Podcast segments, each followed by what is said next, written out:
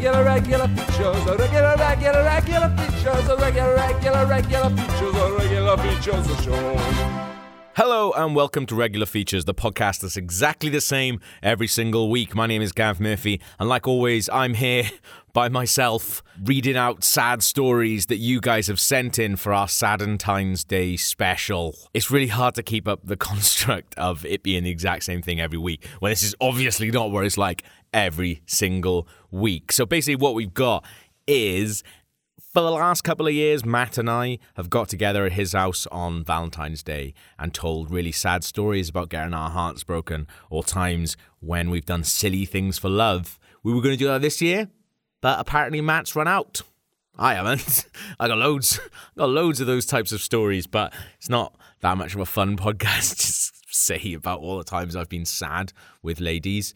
So what we thought we'd do is we put it in your hands, dear readers. We stuck out a tweet and we sent an email around to all our lovely, lovely patrons. And you guys sent in some pretty horrific stuff really, really sad stories about, you know, getting dumped, times where you've been unlucky in love, and there's a lot of them. Uh, some of them were quite graphic, which are the ones I kind of didn't go for. We've got a big spreadsheet of ones because they all came in anonymously, and we've got this massive spreadsheet that everyone was taking stuff out from. Joe's just about to do his now, and he went through them. He was like, "Are you sure you guys have all taken yours out?" And we're like, "Yeah."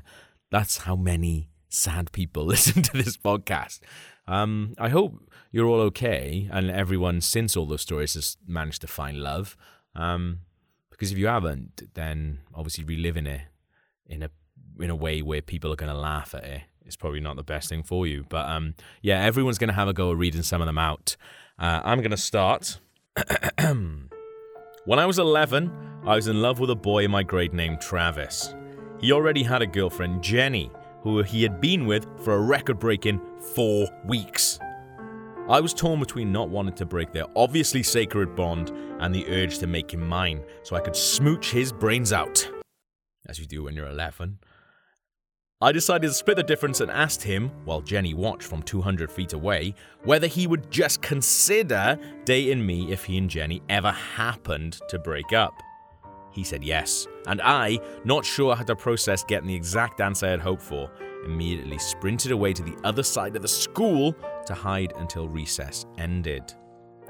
Travis broke up with Jenny the very next day, and before I could ask him when we could expect the kissing to start, next page, he gave me a note saying he was excited to go out with me because, unlike Jenny, I was a prude. Now, so far, it doesn't seem like the uh, behavior of a prude, but there we are. For some reason, I took this as a compliment and decided not to dwell on how I could have so massively misrepresented my brand. I knew in my heart I wasn't a prude and trusted the kissing would start by week three. I love you put like a time on it. But after 10 days, he decided to go out with Jenny again by having his friend break up with me. And he evidently wasn't satisfied with the damage he already dealt to my self esteem because a few months later he finished the job when he told me I wasn't pretty enough for him to go out with me again obviously I'm sad for you because that is really, you know, it's not a nice thing to happen. Someone say that you're not nice enough for them to go out with. But I think, you know, you did go behind Jenny's back a bit and tell her boyfriend that you fancied him and basically got him to break up with her, even though you didn't try to do that. And I'm not saying you deserved everything that came after it, but um, we're going to have a couple more stories now. This time from the sexiest man on the podcast, Mr. Steve Hogarty. Whoa, regular features. Hold your feature close to mine. Feature that I love. And now it's time for Steve's regular feature. Steve is going to read out a couple of the sad Valentine stories that you guys have been submitting to us on this, the day immediately following Valentine's Day which is probably the least romantic day of the year. But today's also the day after Ash Wednesday, which means pop round your local church, check out check out the bins around the back, and fill up on discarded ash. This time of year, the any ash that they don't use on Ash Wednesday, they'll uh, hoy all of that in a bin. And um, it's free for you to just go uh, take a couple of carrier bags and um, just stock up. Uh, next year, when Ash Wednesday rolls around, just uh, sell it on the cheap outside the church. Knock a quid off the usual price of an ash blessing and um, mop up on the old ash there. But you're not here to talk about ash. You're here to talk about the ashes of romance left in the smouldering pit of your heart when it is broken by disgusting people who should know better than to hurt our dear beloved readers. You guys know that you have been submitting your very own sad stories this Valentine's Day, and each one of those stories is a tiny tragedy, an invisible tangle in your personal timeline, a single knot in an individual thread in the rich tapestry of life, a woven net of intersecting strings in which you now have left some small blemish, a smudge in time known only to you and to the one who broke your heart, and sometimes not even known to them because, after all, the ones that hurt you are the ones who care the least to know the damage that they have done, reader. That's why unrequited love is the strongest love that there is. It's the strongest love that you can get. Regular old love, such as the love that you get in a standard relationship, is mutual and therefore not actually worth that much. It's like the prisoner's dilemma. If both prisoners take the plea deal, i.e., love one another, then both of them must serve the full sentence, i.e., sitting on the sofa watching reruns of Who Wants to Be a Millionaire and wondering why Challenge bothers to do reruns of anything but the best episodes where they win the million the million pounds. Although I guess if they only reran the episodes where they won a million pounds, you would expect them to win every single time, and it would rob it of uh, the element of uh, challenge and and and uh, mystery. So that's why they don't do that. But on the other hand, if only one prisoner takes the plea deal, that is unrequited love, then that prisoner gets to go free, that is, stalk a prisoner, while the second prisoner must rot in prison, that is, rot in prison while a stalker masturbates near your prison cell. And if that isn't something that the two naked children in the Love Is dot dot dot cartoons have ever done, well then I don't want to know what love is dot dot dot. I have an anonymous story to tell you.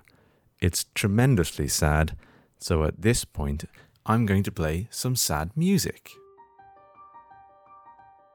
I tried to break up with my boyfriend, a guy I had dated for less than three months.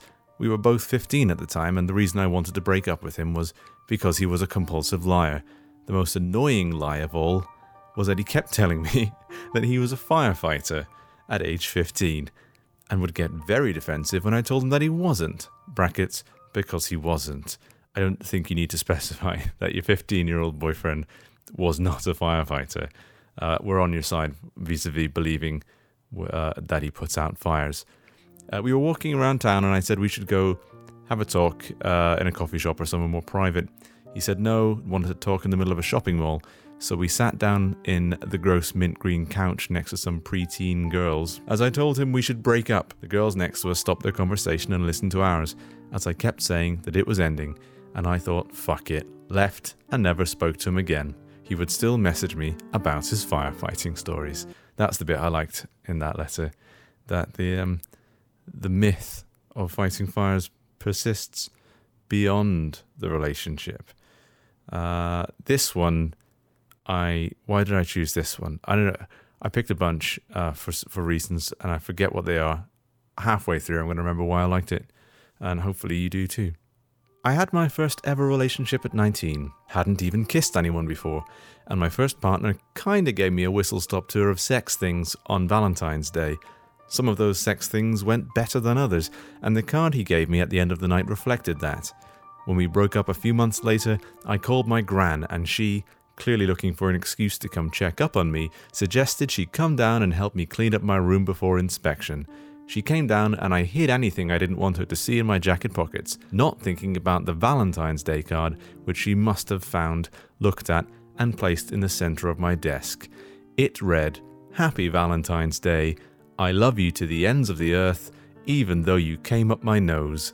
She she said nothing. I hope she never does.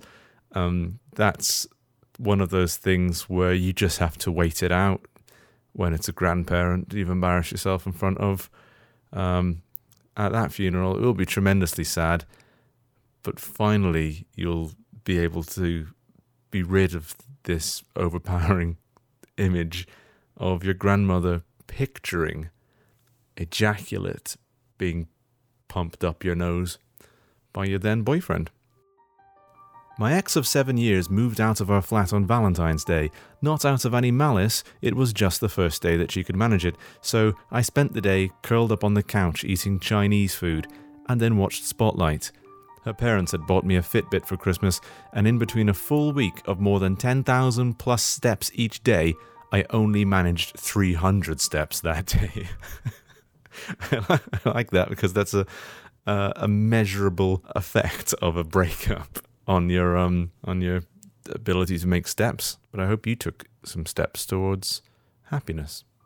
My teenage girlfriend tried to make me read all the Twilight books, and I broke up with her after Bella got back with Edward in New Moon out of projected spite for that character. I don't know I don't know much about Twilight, but I love that um, you clearly hate Bella so much you had to immediately sever all relationships with women. I don't know if you have any sisters or mothers, uh, but I hope they didn't bear the brunt of um if I knew the name of another Twilight book, I could make a joke there, but I don't. I don't know if this counts since it isn't romantic. Well, I can stop you there. Um, it doesn't count because this is a Valentine's Day feature, but I did read on and I like where it goes, so I'm going to read it out anyway. I had a stomach bug on Valentine's Day one year. I was 20 or so, and we were visiting my terminally ill granddad in hospital. I'm really racking up the uh, the grandparent death Venn diagram here. I'm filling in that little wedge in the middle, scribbling hard with my pen. Visiting my terminally ill granddad in hospital, I'd gone to the loo before we left, and on arrival at the hospital, so thought I was safe. Okay, so you double two visits to the loo. Um, you're pretty locked up tight down there, I imagine. But in the lift up to his room, filled my boxers with a putrid mess of semi liquid shit. For obvious reasons, I didn't want to advertise this fact to my family in the lift with me. When it stopped, I shuffled to his bedside and refused a seat. The smell was blamed on one of the many old dying people in the ward. After we'd paid our respects, I did my best to clean up in the bathroom before we went home. He died that night. I didn't keep the boxes. I imagine you couldn't.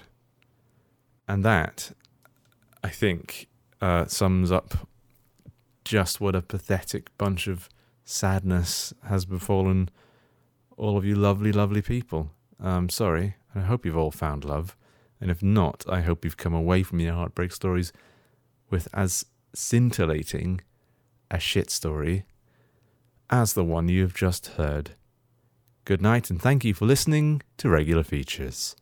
Up next, I don't know. Thank you very much, Steve. I'm going to jump back in with one of my own now, as in one that I've taken. Not this is not me. I promise. Even though that sounds really suspicious now. These are whole, these are all 100% anonymous, um, but they're definitely not me. And the more I say, definitely not me, I know you're thinking, well, this is absolutely Gav. No, it's not. There's no way of getting out of this now, is it? All right, it's me. No, it's not. Here we go.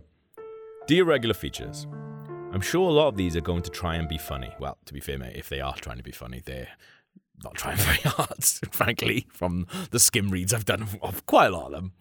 Or be deliberately exaggerated in order to appeal to the fact that this is a comedy podcast. That's fine. I'm fine with being deliberately exaggerated, um, which anyone who listens to this podcast knows that I am fine with that. So please bear in mind when I say this, this all happened. Like many shitty, awkward teenage nerds, I had a crush on a girl, but never did anything about it or said anything, because that's just how cool kids roll.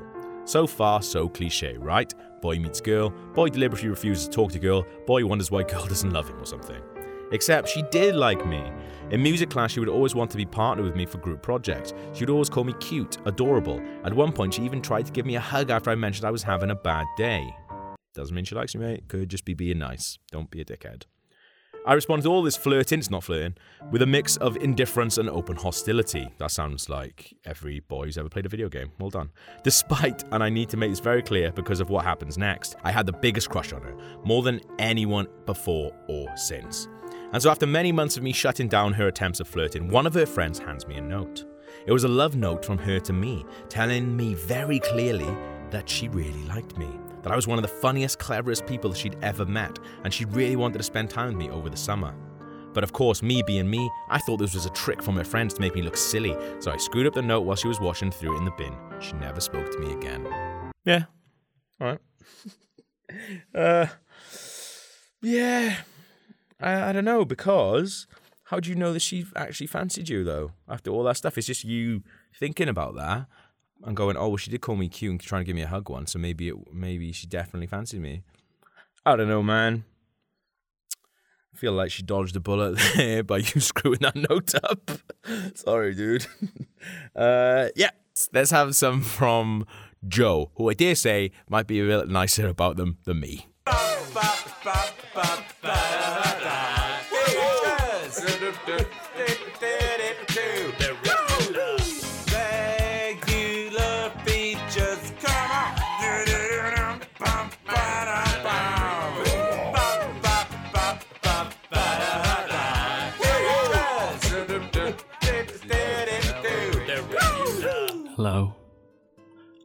Skrebels, and I'm not sad.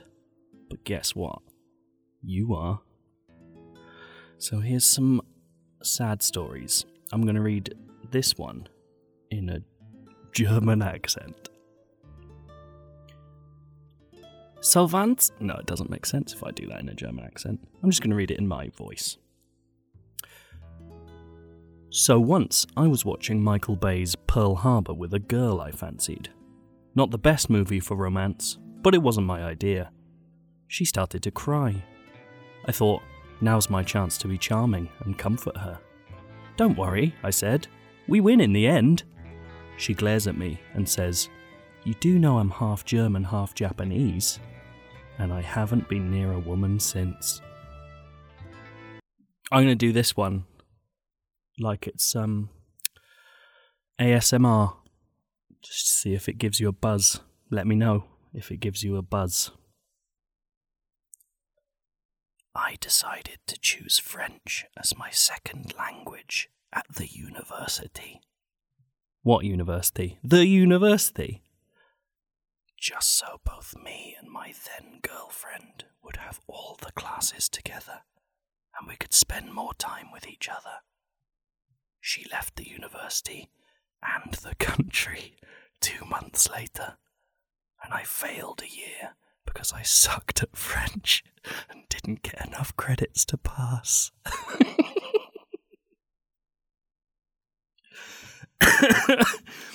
oh, I love that you took French and drove her away, possibly to France, because you don't specify which country she went to. Oh, it's funny. Not that funny. It's very sad. I'm sad for you. Uh, this one I'm going to miss out a bit that I think is a bit mean, but it has a very good denouement, I, and I appreciate it. When I was 18, my girlfriend of three years went to university. We'd been in a long-term relationship anyway, so I assumed this wouldn't. So I assumed this wouldn't cause many issues for us. However, for the first two months she was there, I barely heard from her whatsoever, and on the odd occasion that I did, she appeared more and more disinterested in me. I should say uninterested. Disinterested means she doesn't care either way, uninterested means not interested. Uh, just to help. Apparently. Oh, I don't know if you say. Never mind. It's just going to be mean. Eventually, I managed to convince her to actually Skype and talk to me. During the call, she dumped me. During my pathetic grovelling, I managed to ask her if she'd met someone new, and she assured me she hadn't. A week later, I tried logging into Google Photos on my laptop. She f- but found it was still logged into her account from the last time she'd been at mine. I knew I shouldn't, and I'm ashamed that I did, but I had to take a look. It was all dicks. Dicks everywhere. The girl I loved. And this is the bit I'm going to miss out. Basically, there's a load of dicks. But I like this. The most tragic thing is, I couldn't even take solace in the fact that I was bigger or better than them. The dicks. They were truly marvellous cocks. She'd apparently found a hall filled with the finest dicks in the country. I've since moved on and found new partners, but I've never been able to get past the fact that Bath University is seemingly a magnet for the best willies out there. I have a friend who went to Bath University, and um, I haven't seen his penis, but he carries himself with the air of a man who's got a marvellous digi penis. So well done to him. And unlucky to you, mate. Maybe if you go to Bath and use the uh, sulphurous spring water of the Roman baths, just jump in it at night. I don't know. You've got to test it. Came, I saw, I conquered, etc.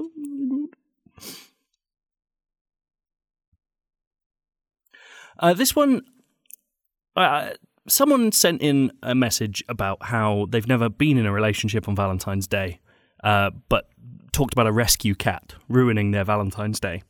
And honestly, uh, it was it's fine. The cat bit's funny. It vomits. Um, but yeah, apparently the cat broke up with them. But I love the postscript, so I'm going to read this. On a happier note, this Valentine's Day I have a date with a human. Unfortunately, he's a vociferous foot fetishist, and I'm halfway through the disgusting peeling process of one of those footnut exfoliating socks. Hilarious antics may ensue. What? One of those exfoliating socks? I. And wait, a date implies that this isn't. What? This is the early stages of a relationship. So have you met through foot fetishism? Or is he ex- or is he extremely forward? I I want to know the specifics. I mean, I don't. You could come back and leave them after the uh, podcast. I really want to know how the date went, um, how your foot feels, whether you did it to both feet or one foot and not the other foot, like when people shave only one side of their face. I'd love to know all the details. Dear Gavin, I'm not Gavin, so that's rude. A few years ago, I went on what was most definitely the most embarrassing date of my life. We'd met on Tinder and were meeting up in person for coffee. After a bit of initial awkwardness, we were getting into it. Basically, eye fucking each other across the table. I'm not to lie to you, Gav. Not Gav, rude. It was pretty hot. After going for a walk around the area, we wound up in a park. Now, this guy was apparently really shy, but also very horny, because we ended up making out behind a bush against a tree. Afterwards, as we were walking back, I started feeling kind of weird. I was feeling really hot and a bit nauseous, and slowly a pretty serious pain started emanating from my testicles. It appears that when grinding against each other, my plums had gotten a bit bruised, and the pain was quickly becoming unbearable. I had to sit down at a bus stop while he sat behind while he sat beside me, being super apologetic. Then I vomited. In front of the guy and whoever else was around. I was in tremendous pain, nauseous, and now utterly mortified. He wanted to help me get somewhere safe, but I insisted on calling it a night there, and then had to spend a miserable fifty minutes on a bus, feeling like I was going to die. And that's the most embarrassing date I ever had. I'll tell you what, though, this guy must have been pretty desperate, because he asked me out for a second date a few days later. The Ball Crusher. This one ends up on a Pyrrhic note. Two years ago, my girlfriend of four years asked if we could do Valentine's the day after the 14th, as she was covering a shift at the hotel she worked at for her friend Amy. I was fine with this, but thought I'd surprise.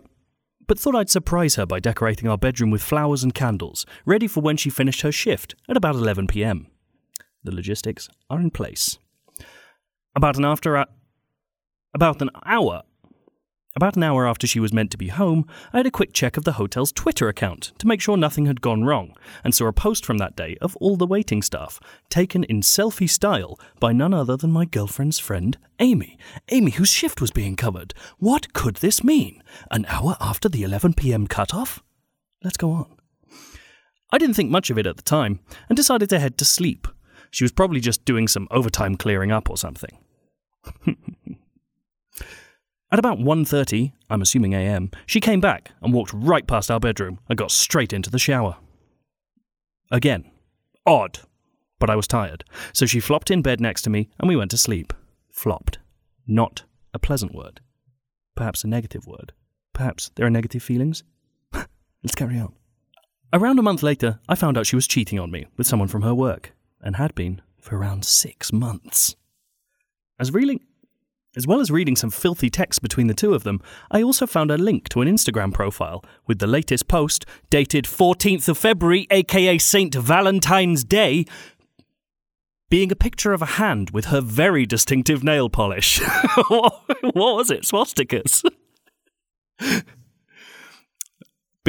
a picture of her hand with very distinctive nail polish on, holding a Prosecco glass with a love heart in it, and the caption, Val's Day with Bay.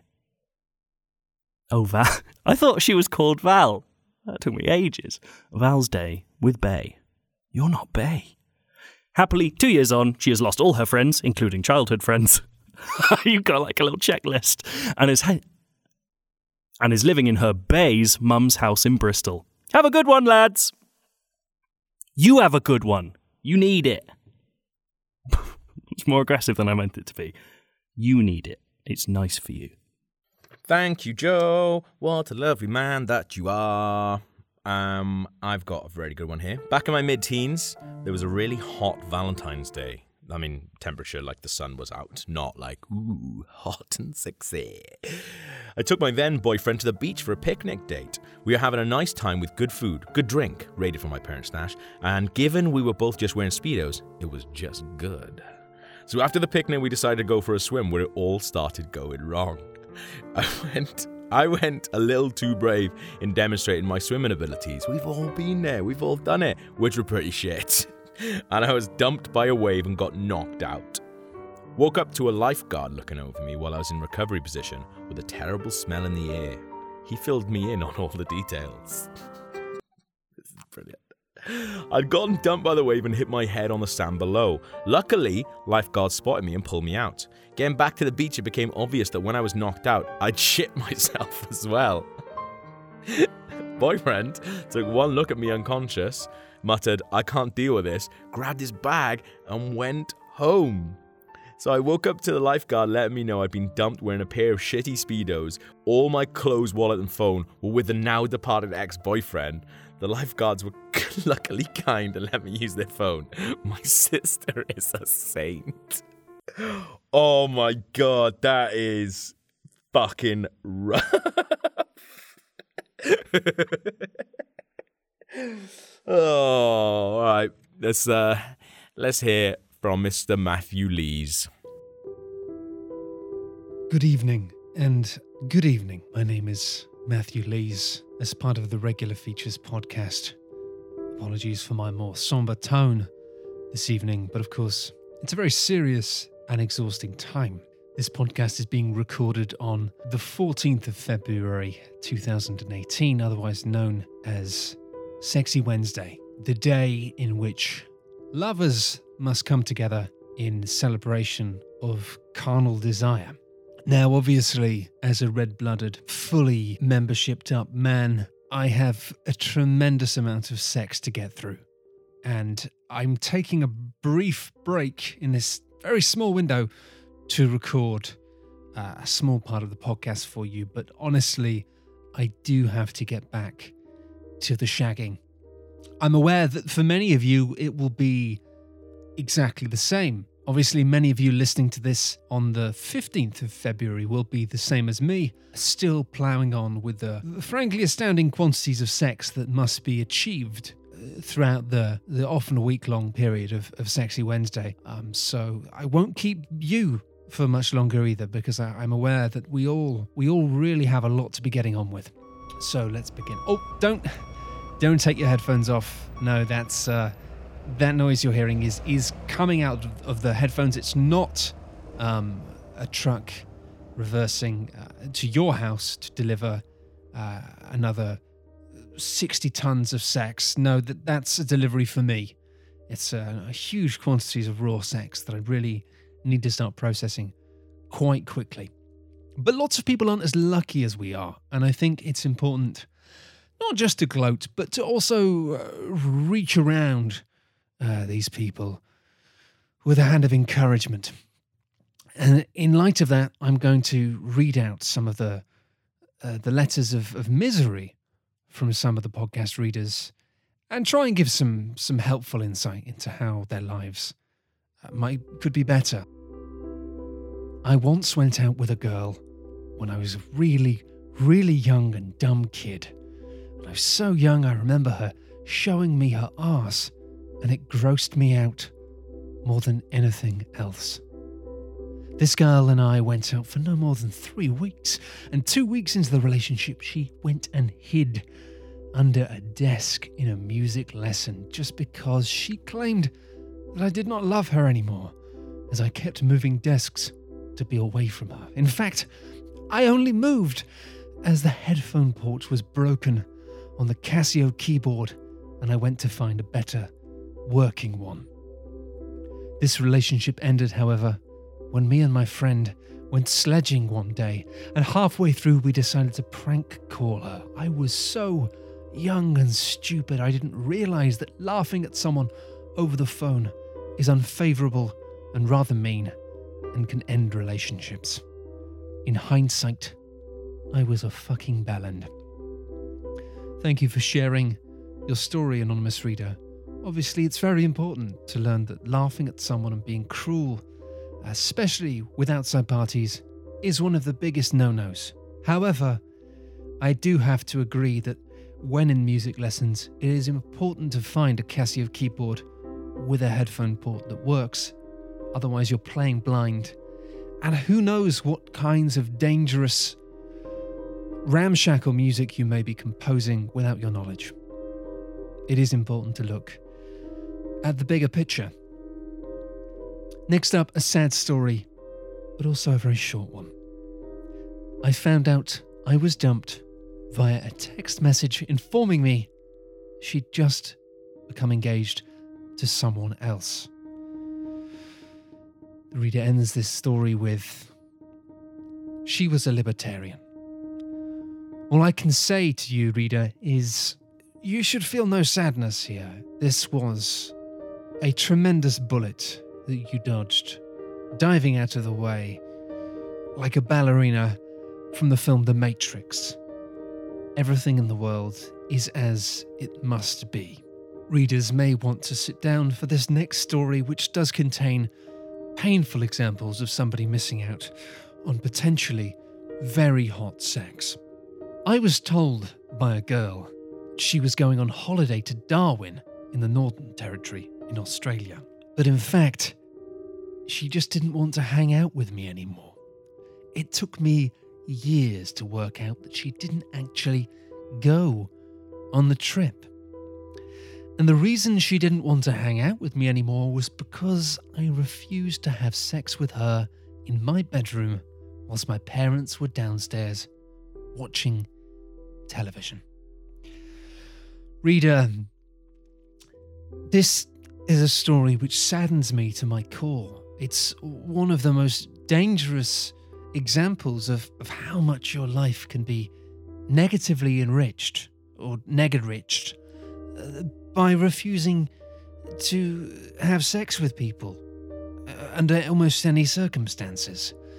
If you are single and you are with somebody who is hot, you should have sex with them if if that's what they would like to do.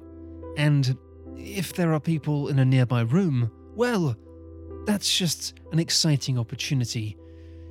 A challenge. Some of the most creative works in the world are developed whilst working under extreme constraints. And in this circumstance, for example, if attempting to rut away whilst parents beneath watch Who Wants to Be a Millionaire or perhaps Gogglebox, well, there's an interesting opportunity here to work within the cadence of the dialogue or the sound effects or the soundtrack on the television and find a rhythm you can work in whilst remaining undetected. Even, I would say, it would be possible to get away with it uh, with something as slow and, and uh, trundling as even Cadfael. Finally, I must warn you that this story is deeply alarming and may be upsetting to some readers. It's more of a horror story than a love story.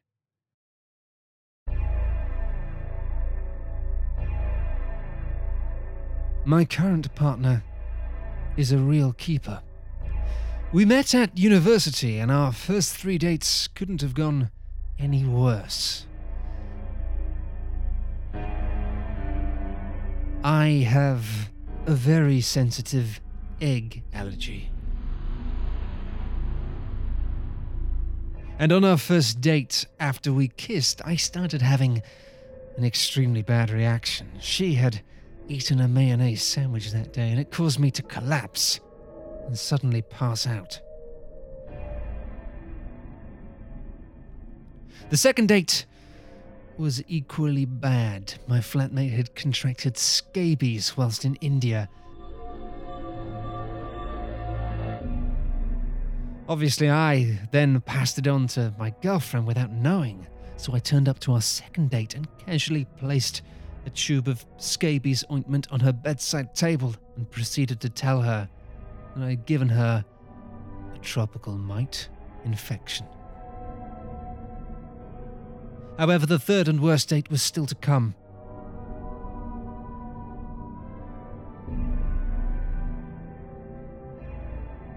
I contracted a very nasty cough just before we were to meet up for our third date, so began to medicate myself to clear the headache that came along with it.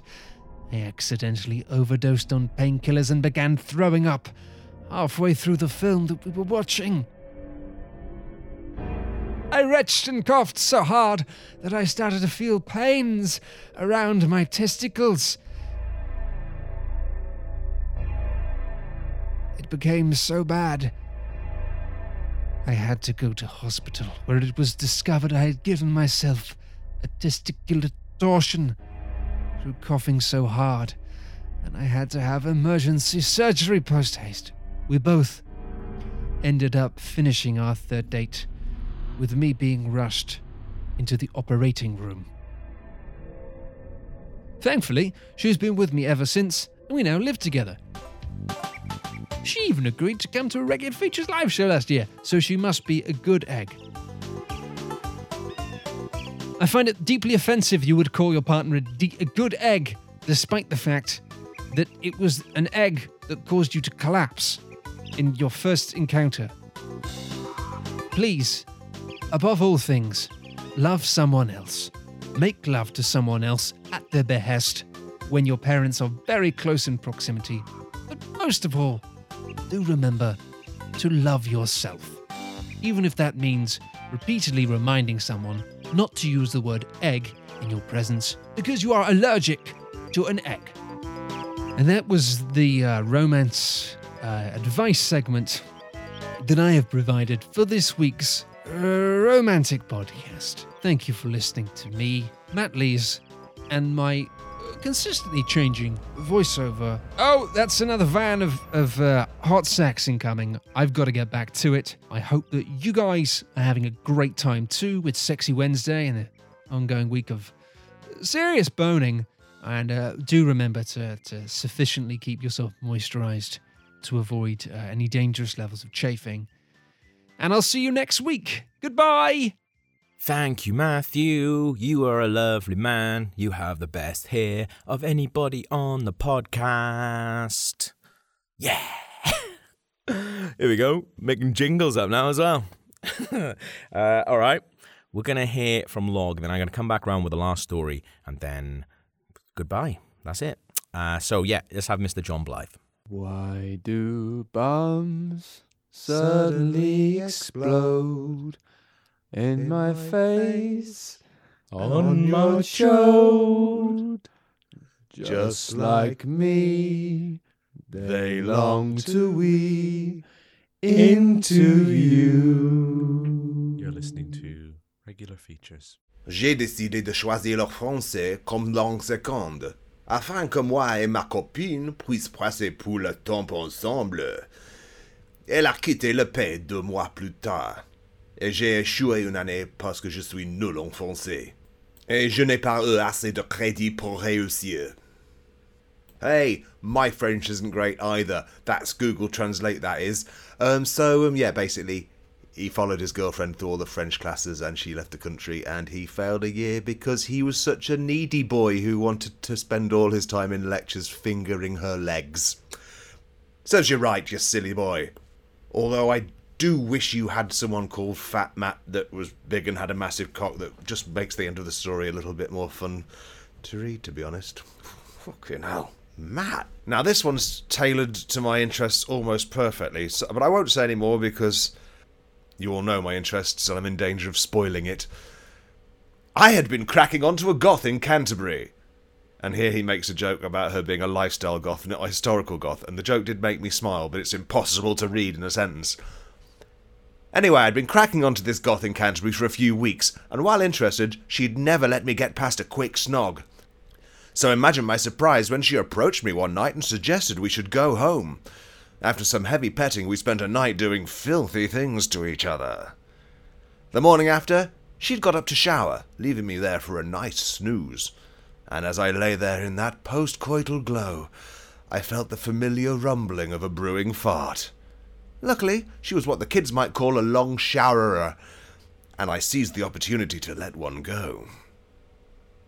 The fart stank. The fart stank really bad. It made me gag. And worse still, the stink didn't disperse. I realized I had made a mistake. I had trusted myself to not shit the bed of a girl I quite fancied. I had not earned that trust. I removed the sheets and had begun to baby wipe myself decent when she walked in on me. I. I've had an accident, I whimpered. She asked me to leave. The walk of shame was cold that day. And sticky. I, I think you actually wrote that one for me. Thank you very much. It's so perfectly me that I'm almost willing to overlook the fact that you could not have known that she was a long showerer, so I don't believe that actually factored into your decision to shit the bed. In high school, I had feelings for my best friend, and this isn't so much about my crush as about how, to this day, I'm pretty sure she had three nipples. She would fill out fun online surveys on Facebook or in her DeviantArt journal or whatever with vague personal facts like, I would have been suspected as a witch baby in old times, and other things that would befit having a third nipple. Come on, man. What what else? What other things befit having a third nipple? Did she post like Scaramanga did nothing wrong memes or what? What is that? What? What did she do? Did she post like Scaramanga did nothing wrong memes or say stuff like, "Did you ever feel like you don't have enough hands to pinch all your nipples?" What did you? Oh, anyway, anyway. Uh, back to back to the actual contributor. Just going to state that a third nipple wouldn't have been a deal breaker, but we both later realised we were gay. Thank you. Lovely, lovely resolution there. I had joined the military at 17. Finished my basic training, then went on to learn my trade by going into another unit. While I was there, I met a military girl, older and more experienced, and I fell in love. A few of the lads would joke that she'd been with other guys before me, but I loved her. This was special. This was different. And I could look past, as they put it, stirring another man's porridge. We went out for a couple of months. We weren't learning the same trade, but we would help each other out with studying and revision, and we stayed a couple of weekends in hotels to get out of the barrack blocks. One week my squad were put on leave due to a gap in the training schedule, and because I was a new trainee under 18, I was entitled to paid travel home, a train, then a flight back to Northern Ireland for a whole week to spend with my family. Ooh, Northern Ireland. Maybe she'll put on a voice. Oh, it's June to spend time with my girlfriend. No, I'm not very good at Northern Irish accents. I turned this down to spend time with my girlfriend, as she had invited me to meet her parents. So I paid for a three hour train to join her in her hometown. We met, we kissed, and she held my hand as we walked through town. We went to a quiet pub for a drink, at which point she told me she was breaking up with me. Her reasoning for this was, Oh, all the men I've ever dated have been bastards, and as you are nice, I do not know how to deal with it. It was too late in the day to get a train back. So I went to her parents' house. They were lovely people, and they were halfway through giving me the tour before she had a chance to tell them that she'd broken up with me, but she wanted to stay friends, and I couldn't get a train back till the morning. A rather awkward evening unravelled. Sitting at the table, eating a lovely dinner, watching her parents berate their daughter. Why don't you keep a nice boy like him? All the other troglodytes you brought to our house I've wanted to strangle. I slept on the sofa. I left the house at 4:45 a.m. so I could get the first train back to camp. I spent a week alone in a quiet barracks, as all of my course mates were at home with their wives, girlfriends, friends, and parents. When they came back, I told them what had happened, and tried to keep up some sort of bravado. But the fun poking didn't last long anyway, as the guys saw I was genuinely upset. Fat Matt offered a hug. I enjoyed that hug. There was no pretense. It was just comforting. Matt played rugby for the station. He was six foot four, just under twenty stone, and had the biggest cock any of us had ever seen. Between my sobs, he looked at me straight in the eyes and said, Do you want me to hate fuck her? I said, Please. Right, I am just going to Facebook Fat Matt and check out, uh, see if there's any photos. Uh, meanwhile, how quickly the nice guy mask slips, hey? hey! Oh, having said that, there is a little message that came down a few entries later that may or may not be related to the previous story. It, um, and it just simply reads this Sorry, I sent one earlier. I left off an important line. They had sex. It was consensual and very vigorous. Were you in the next bed, anonymous donator? Because if you were, I, I would wish I could have swapped places. It was consensual and very vigorous. They got married in 2006 and have two lovely children. Well done, Fat Matt, if, they, if this was your friend that sent in the story. What an excellent bit of heterosexual diplomacy, offering to do a hate fuck so your friend doesn't think you're just jumping in on porridge territory and then going on to marry her. Well done. Good man. This is a nice short one. A guy I have been on off. It's really hard to say that. A guy I had been on off dating for a year took me to see a play on my birthday. It was the death of a salesman, and at the end of the play, he dumped me by saying, Have a nice life, and walking off into the night. What a gentleman. That is fantastic. he, he could only be better if, if he'd have said, you know the salesman. That's our relationship. Bye. Oh, oh. You should have just said, Oh, you're not going, are you? I wanted to see another play with you next week. It's called You're a Fucking Arsehole. that is a very nice story. Jesus, well, Jesus. Ooh, John Blythe. John Blythe, reading out the stories on the old podcast. Oh, I've been in this room by myself for way too long now. Um, Right then, this is my favourite one that we got sent in, um, and I'm going to read it out with my mouth. When I was a teenager, I had a huge crush on a girl in my year that had gone on for some time. It was one of those teenage crushes that lasts for months and never makes any progress because both parties are too nervous or embarrassed to actually make a move. I feel like that's a big thing with our readers. I just just go for it. If anyone's listening to this now, just go for it. What's the worst that could happen? You get a little tiny bit embarrassed. What's the best that could happen? you could have a bloody boyfriend or girlfriend by the end of the day. Imagine that. Fucking go for it. Just go for it. Anyway, one Valentine's Day, I decided to write her a poem to express my feelings and finally win her over. I wrote the poem out by hand on some fancy stationery that I stole from my nan and sealed it in a green envelope. Green was her favourite colour. At lunchtime that day, I asked my best friend to give the letter to her in the next class, which we were both in together, and he agreed. At the end of the day, I walked into history, which the three of us had together, and saw my best friend and the girl I fancied holding hands at the back of the class. It turned out what had happened was that he had taken the love poem, pretended he had written it, and given it to her. He hadn't even bothered to write in his own handwriting or change anything about it. When I confronted him about the next day, he just said, No, mate, that didn't happen. Too embarrassed to tell anybody else, especially her, that I had actually written the poem, I never brought it up again and just accepted it in that sad, awkward way teenage boys do. No, that's no, that's not what you do. That's not what awkward teenage boy. I was an awkward teenage boy, but I was a mouthy little cunt. They dated for a few months, and I ended up hanging out with the two of them all the time. Even one time as a third wheel a date to the cinema, where they made out in the back, and I sat two rows away eating popcorn on my own. I'd love to know what film you went to see, just as an aside. I don't think she ever found out that the poem was actually by me, or if she had ever felt the same way. That's from Sad Boy in Ta- Tower Hamlets. Mate, that is that is horrible. Some dark shit. Horror. Kids are rough, man. Oh, here we are. I hope uh, by now you're as sad as I am.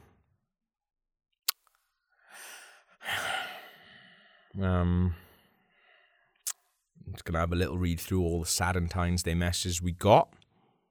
Um, and if, if we have helped you out a little bit, then maybe you go to www.patreon.com forward slash regular features. Give us some of your sad pennies. We'll take a sad penny. Like, you know, obviously happy pounds is what we're going for.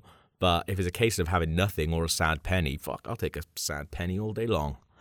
Um, if you want to come see us, do our live thing, go to canalcafetheatre.com and click on regular features and you can buy tickets to our next live show which are always very fun i haven't done one for a while so i'm looking forward to the next one um, but yeah thank you very much for sharing your sadness with us i hope this brought a little bit of light into your otherwise sad little lives goodbye Goodbye, David. And I hope you find your safe place. Your refuge. Thank you.